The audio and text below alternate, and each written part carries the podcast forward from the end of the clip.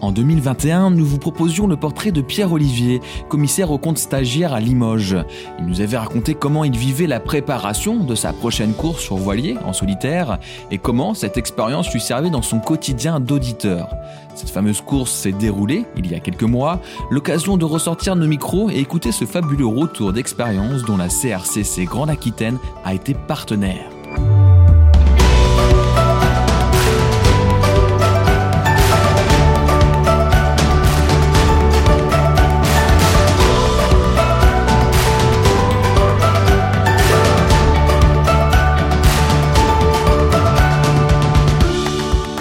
Septembre 2021, j'ai pris le départ de la Mini Transat.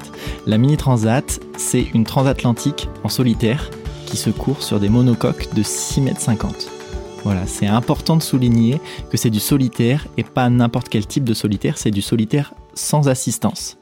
Euh, c'est-à-dire sans contact aucun avec la Terre. On a juste euh, une balise de détresse que on doit actionner en cas d'extrême urgence. On peut pas se lancer à l'improviste comme ça euh, sur ce genre d'aventure, donc euh, c'est beaucoup de travail, de préparation. pour pouvoir prendre le départ d'une telle course. Et tout au long de ces deux années, j'ai eu à cœur de continuer de m'engager dans ma vie d'auditeur.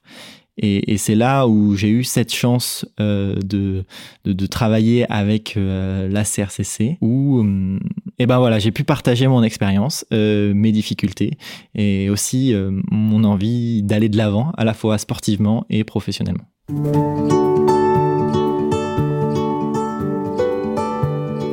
L'appréhension avant le départ. Jusqu'aux 24 heures avant le départ, on est extrêmement déterminé. C'est-à-dire que on est entre guillemets euh, prêt à tout casser, une volonté de faire. Toutes les personnes qui m'ont accompagné euh, sont là autour de moi. C'est un énorme événement. Voilà, faut être à la hauteur. Et puis dès qu'on arrive dans les 24 heures, il y a comme une pression euh, qui arrive. on se dit mais qu'est-ce que je suis en train de faire? Qu'est-ce que je fous là? Est-ce que malgré le fait qu'on soit qualifié, est-ce est-ce qu'on est légitime pour, enfin, pour, pour, pour, pour faire ça euh, Est-ce qu'on a sa place sportivement? On, se pose toujours ça en fait comme question. Ouais, il y a, y a toujours un peu d'appréhension et, il, faut, il, faut, il faut casser ça et, pour, pour rentrer pleinement dans sa course. Mais c'est vrai que c'est marrant de se dire euh, que ben jusqu'à jusqu'à quelques heures avant le départ, on est là, ouais, on est à fond, très très déterminé, et puis ensuite on est là, oh, il y a comme un grand saut dans le vide. Et, en fait, ben faut y aller. C'est, faut pas avoir peur de ça.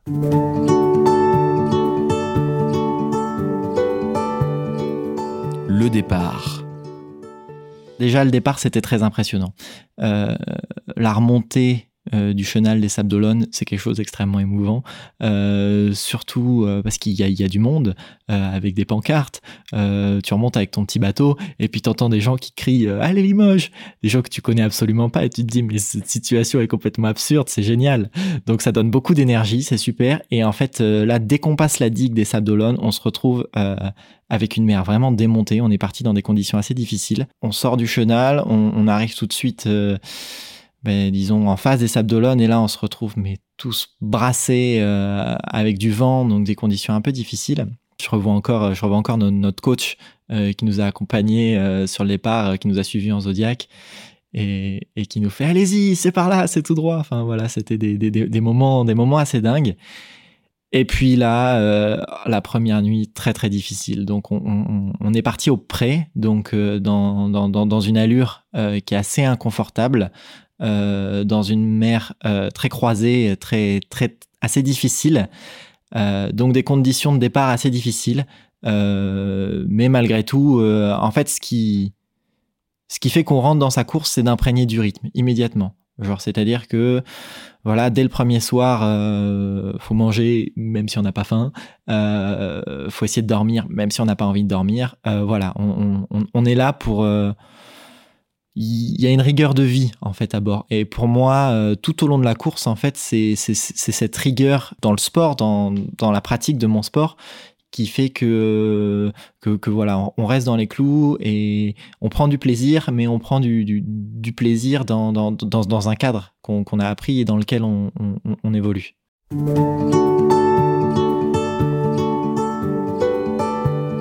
Étape 1 jusqu'aux Canaries.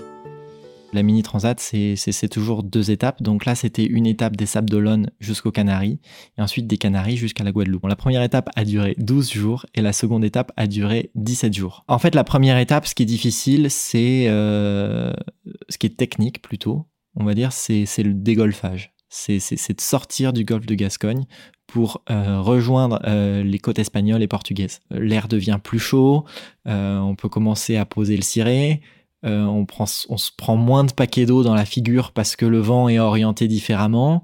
Donc euh, déjà, il y a un gros de la course qui est passé. Et puis ensuite, toute la descente euh, jusqu'aux Canaries, là, là, ça déroule. C'est génial. C'est extrêmement fluide. les bateaux glissent énormément.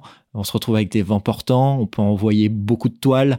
Les bateaux partent au surf, ça va très vite, c'est très excitant, c'est très grisant. C'est à partir du moment où, où vraiment on, quitte les côtes du Portugal pour se diriger vers les Canaries que là, ça y est, on, est dans le sauvage, entre guillemets. Euh, on quitte le rail des cargos, c'est-à-dire jusque-là, en fait, euh, on, croise quatre ou cinq cargos par jour de façon très régulière. Et là, à partir du moment où, voilà, on, met le clignotant et on se dirige vers les Canaries, ben, il n'y a plus rien. Et, là, tous les skippers, en fait, prennent des routes différentes. On n'est plus à... On n'est plus à longer la côte, cette fois, voilà, on se dit, j'ai ma route, je m'y tiens. Et, ça peut arriver ben, qu'on croise, euh, qu'on croise un concurrent. Et c'est toujours difficile. On se dit, euh, est-ce que, est que je le suis pendant une demi-journée? Est-ce que j'essaye de suivre sa route? Est-ce que euh, je, me challenge avec lui? Ou est-ce que je reste dans mon idée principale, dans mon aventure, dans ma bulle, dans ma solitude sportive pour aller jusqu'au bout de mon, idée parce que, euh, parce que je pense que peut-être qu'il va y avoir euh, une bascule de vent qui va m'être favorable, que finalement ma trajectoire va être plus pertinente que celle de mon concurrent. Voilà, on, bascule dans une autre dimension de la course qui est, qui est vraiment le solitaire.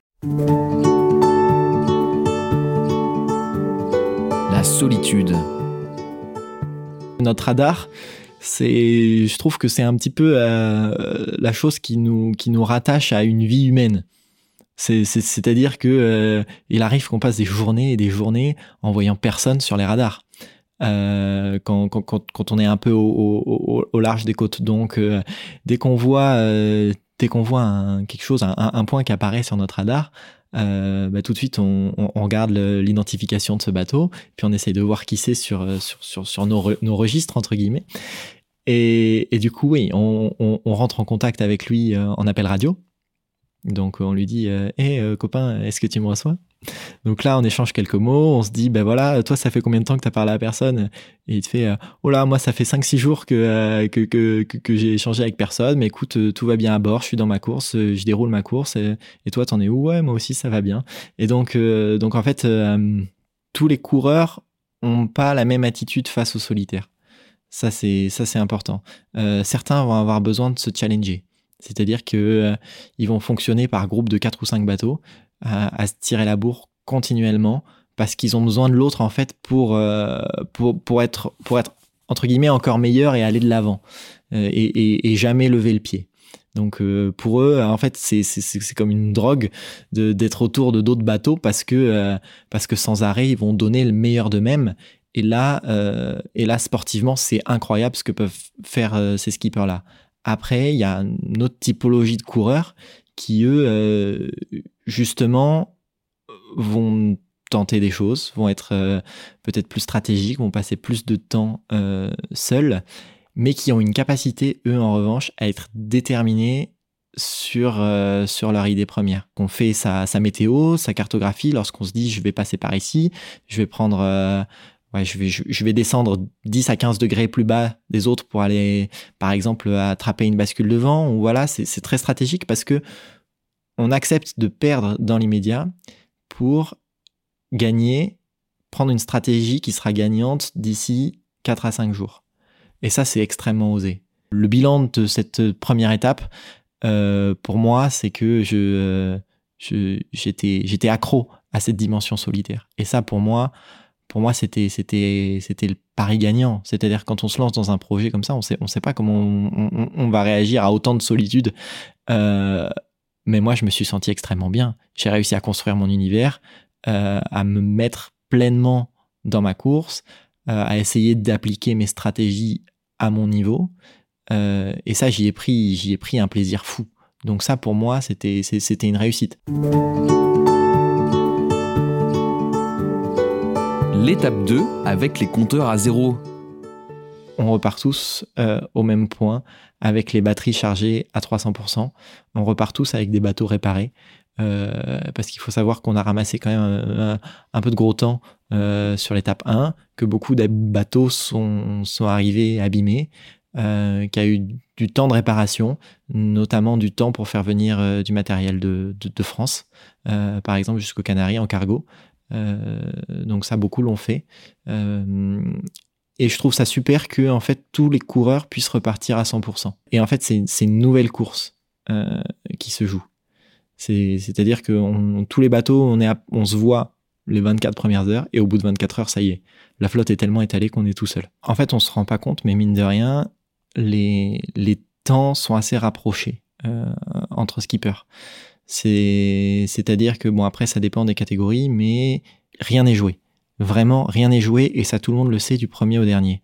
C'est-à-dire que euh, le premier a conscience qu'il va devoir donner une fois de plus le meilleur pour conserver sa place, euh, malgré toute l'avance qu'il peut avoir. Parce qu'il faut savoir que quand on est au large, les pépins techniques, ça arrive à tous les coureurs. Et euh, un problème technique, ça peut être 3 à 4 heures d'immobilisation du bateau. Donc en 3 à 4 heures, les autres qui sont à fond derrière parcourent de la route et reprennent énormément sur vous. Choix stratégiques. On part euh, avec des prévisions météo qui sont assez fiables à 48 à 72 heures. Et puis ensuite, on ne sait pas sur quoi on va tomber. Il y, y, avait, y avait un choix stratégique qui était compliqué. Et, et ça, c'est déchirant. C'est déchirant de se dire, j'accepte de me faire entre guillemets, euh, rouler dessus euh, pendant 3-4 jours pour ensuite revenir plus tard. Ça, c'est quelque chose qui demande une force psychologique énorme. Moi, j'aime bien me dire euh, qu'il faut prendre des risques mesurés. C'est-à-dire que avant de prendre une décision, il faut regarder où ça va nous mener. Et, ça, ça vaut, pour tout. Mais, là, ça s'est particulièrement bien exprimé là. Et donc, en fait, c'est là où on se rend compte que pour traverser l'Atlantique, pour aller des Canaries jusqu'à la Guadeloupe, il y a à peu près 15 euh, milliards de routes différentes. on a l'impression que c'est un trait tout droit euh, à tracer, mais non. Euh, en fait, la, disons que la forme de la parabole qu'on va dessiner entre l'un et l'autre joue énormément. Et donc ça, ça, ça, ça a été euh, une, très belle leçon euh, de navigation et de météo. Faire face aux problèmes techniques. Bon, après, il y a eu des pépins techniques. Euh, il y en a eu un notamment qui, a été, qui a été assez marquant pour moi. C'est-à-dire que mon SPI, donc ma voile ballon, qui est en quelque sorte la voile maîtresse euh, sur cette étape-là de la course, euh, c'est pour une, raison que j'ignore encore, euh, c'est enroulé en fait autour de, autour de, de, l'été. donc l'été, c'est un câble qui tient le mât vers l'avant du bateau. Et donc cette voile-là a fait un nœud autour de ce câble-là. Le nœud était serré et coincé vers la tête de mât, donc tout en haut du mât. Euh, donc en fait j'ai dû euh, monter euh, au mât en solitaire pour aller débloquer ça et résoudre cette situation. après avoir dépensé une énergie folle pour essayer du coup de dénouer euh, disons, ce, ce, cet, amas de voile qui s'était coincé autour de ce câble. Et donc, euh, après avoir dépensé beaucoup d'énergie au pied du mât en essayant de débloquer, je décide finalement que je n'y arriverai pas que je dois monter en haut du mât. C'est, ça demande pas mal d'énergie de monter en haut du mât, surtout que c'était en pleine nuit. Donc, j'ai dû attendre qu'il fasse jour. Perdu, ben voilà, j'ai perdu quelques heures euh, à attendre, le jour parce que c'était complètement déraisonnable pour moi de monter en, tête de mât la nuit. Et donc, euh, j'ai réussi à résoudre mon problème et à redescendre. Et, c'est vrai qu'on se sent transformé après.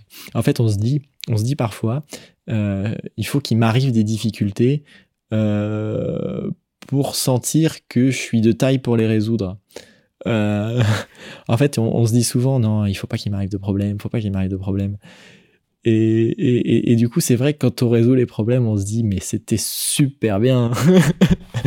Donc il y a toujours ce paradoxe-là. Et c'est vrai que la course, il y, a eu, un après. Après, après, après cet, événement de montée au mât euh, qui, était, qui était assez marquant. La fin de la course. Et c'est vrai que je me revois euh, en, approchant de la, de la Guadeloupe. C'est ce, dernier lever du, jour où, ben voilà, je vois en fait la première bande de terre que j'ai vue, c'était l'île de la Désirade, qui est en fait une île qui est, un tout petit peu euh, en, amont de l'arc antillais, euh, qu'on voit juste avant d'arriver en Guadeloupe. Mais qu'est-ce que c'est impressionnant Et ça a quelque chose de merveilleux.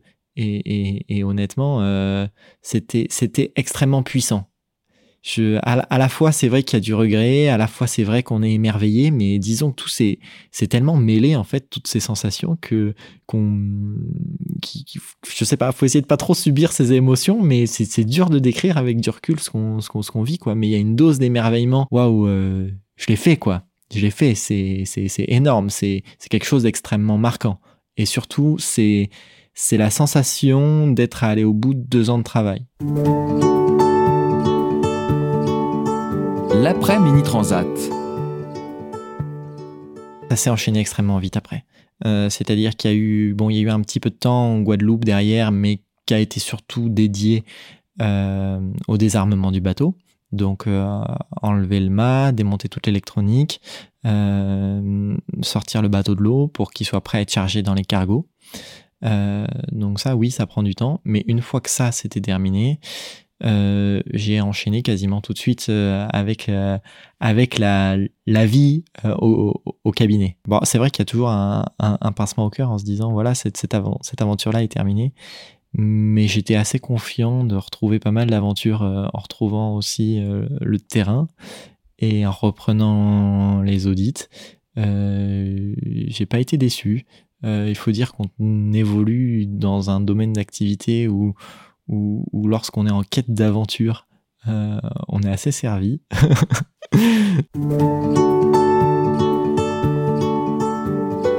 Le message à retenir. Pouvoir dire que voilà, on, peut être à fond dans sa vie pro et être à fond dans sa vie sportive, voilà, je, je, voulais le dire ça. C'est important. Euh, parfois, on, parfois, on a tendance à dire c'est soit l'un, soit l'autre, mais non c'est pas l'un soit l'autre, c'est l'un et l'autre et les deux grandissent ensemble. Faut pas se priver d'opportunités en fait. Mais c'est important d'analyser un petit peu son environnement et de voir son possible autour de soi parce que parce que les possibilités d'aventure, de nouveautés, elles sont là. Il, faut il faut juste être être à l'écoute en fait. Et, et ça ouais, j'ai à cœur de le communiquer.